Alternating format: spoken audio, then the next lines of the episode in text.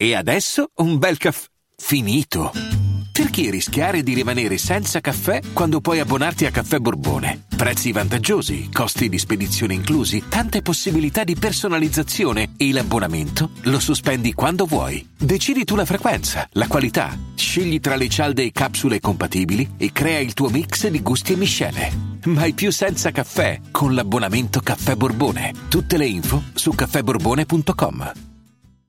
Manifestare compiutamente la propria personalità. Questa è una delle prime definizioni che viene fuori se cerchi su Google la parola esprimere, e questa è anche una delle definizioni che mi piacciono di più, perché contiene 3 parole chiave che hanno a che fare con quello che significa per me essere liberi. Queste 3 parole sono manifestare, compiutamente e personalità. Semplificando al massimo il mio concetto di essere liberi, visto che mi è stato chiesto diverse volte: ma che cosa significa per te essere liberi, dato che lo dici alla fine di ogni episodio del podcast, senza troppi giri di parole, senza farsi troppi trip mentali, senza girarci troppo intorno. Oggi ho voglia di essere concreto. Se penso a che cosa significhi per me essere liberi, al mio concetto di essere liberi, mi rimane questo: la manifestazione di ogni cosa mi riguardi interiormente. Per me questo significa essere liberi, esaudire la propria interezza. La classica cosa facilissima a dirsi, bellissima a dirsi, ma complicatissima a farsi. Forse è la cosa più difficile dell'esistenza umana. Io non sono del tutto capace di manifestare ogni lato, ogni parte, ogni persona dentro la mia persona, ma a conti fatti, le volte in cui mi sento meglio sono le volte in cui riesco ad essere completamente sincero, ovvero le volte in cui riesco a palesare, ad esternare i miei sentimenti, le mie idee rispetto a qualcuno o qualcosa senza farmi troppi problemi, senza censurarmi. E per opposizione quindi sto male quando sento di non essermi espresso, quando mi accorgo di aver tenuto all'interno, di aver soppresso dentro di me qualcosa che avrei voluto manifestare. In quanto esseri umani siamo contenitori di sfumature, e tra tutte le sfumature ci sono dei tratti molto più marcati, esattamente come nei dipinti. Le sfumature si notano a fatica, soltanto se ci si presta la dovuta attenzione, mentre i tratti più marcati si notano subito. Ognuno di noi nel corso della propria vita finisce inevitabilmente e anche inconsapevolmente a dare spazio ad alcune parti di sé preponderanti, i tratti, e rinnegarne, reprimere, dimenticarne altre, le sfumature. Questo per un'infinita serie di motivazioni di cui non entro nel merito qui, perché non è rilevante e soprattutto perché non ho conoscenze certificate all'infuori della mia personale sensibilità sul tema. Io credo che sia fondamentale capire quali siano queste parti represse di sé. Credo che sia fondamentale investire il proprio tempo per individuarle, comprenderle ed infine accettarle. Io sono un convinto sostenitore dell'importanza di accettarsi nella propria interezza, ascoltare ogni sensazione che ci attraversa senza giudicarla come giusta o sbagliata, positiva o negativa, da eliminare o da preservare. Nel mondo in cui viviamo ci viene continuamente chiesto di scegliere che cosa essere con estrema precisione tra tutte le alternative identitarie possibili, e spesso scegliere di essere qualcuno ci impedisce di essere anche qualcun altro, o meglio ci convince del fatto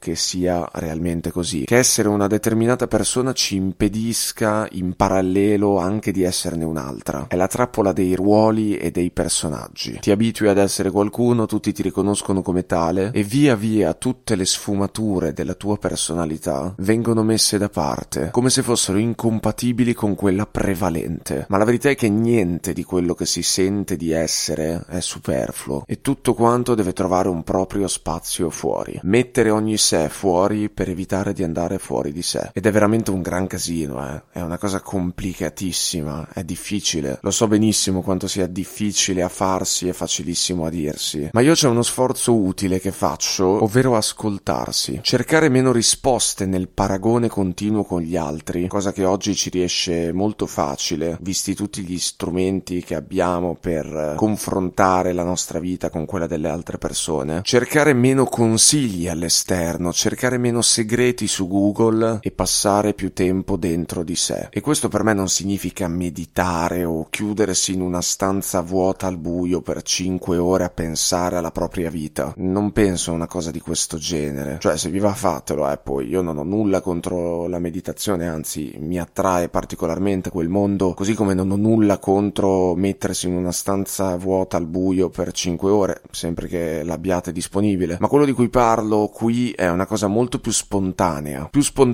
perché parlo di ascoltare la propria spontaneità, ovvero quell'insieme di sensazioni che si manifestano al nostro interno quotidianamente in risposta alle persone, alle situazioni e agli eventi. Per esempio, la nostra invidia spontanea nei confronti di qualcuno ci insegna qualcosa di molto prezioso su chi vorremmo essere, così come la rabbia accentuata verso un comportamento altrui può essere lo specchio di un comportamento che vorremmo tenere noi, ma che stiamo reprimendo. E quindi quando vediamo qualcuno comportarsi in quel modo, viene a galla la nostra guerra interiore e ci arrabbiamo con gli altri quando in realtà vorremmo arrabbiarci con noi stessi. Le sensazioni spontanee, quelle che nascono automaticamente dentro di noi, sono segnali importantissimi di quello che siamo. Le sfumature di cui parlavo prima, talmente sottili a volte, talmente rapide da sembrare inesistenti, però si sentono, esistono, se ci fai caso lo sai che ci sono, sotto strati di vestiti, sotto regole e ruoli da rispettare, sotto convinzioni assorbite, sotto atteggiamenti talmente consolidati da sembrare gli unici possibili. C'è una marea di roba, c'è una marea di sé, e il rischio di non considerarla questa marea, il rischio di reprimerla, di non manifestarla, di lasciarla lì come se non ci fosse, di non lasciarsi andare alla sua esistenza, è rimanere intrappolati in un'immagine, l'immagine che si mostra, l'immagine che gli altri accettano e l'immagine che si finisce per accettare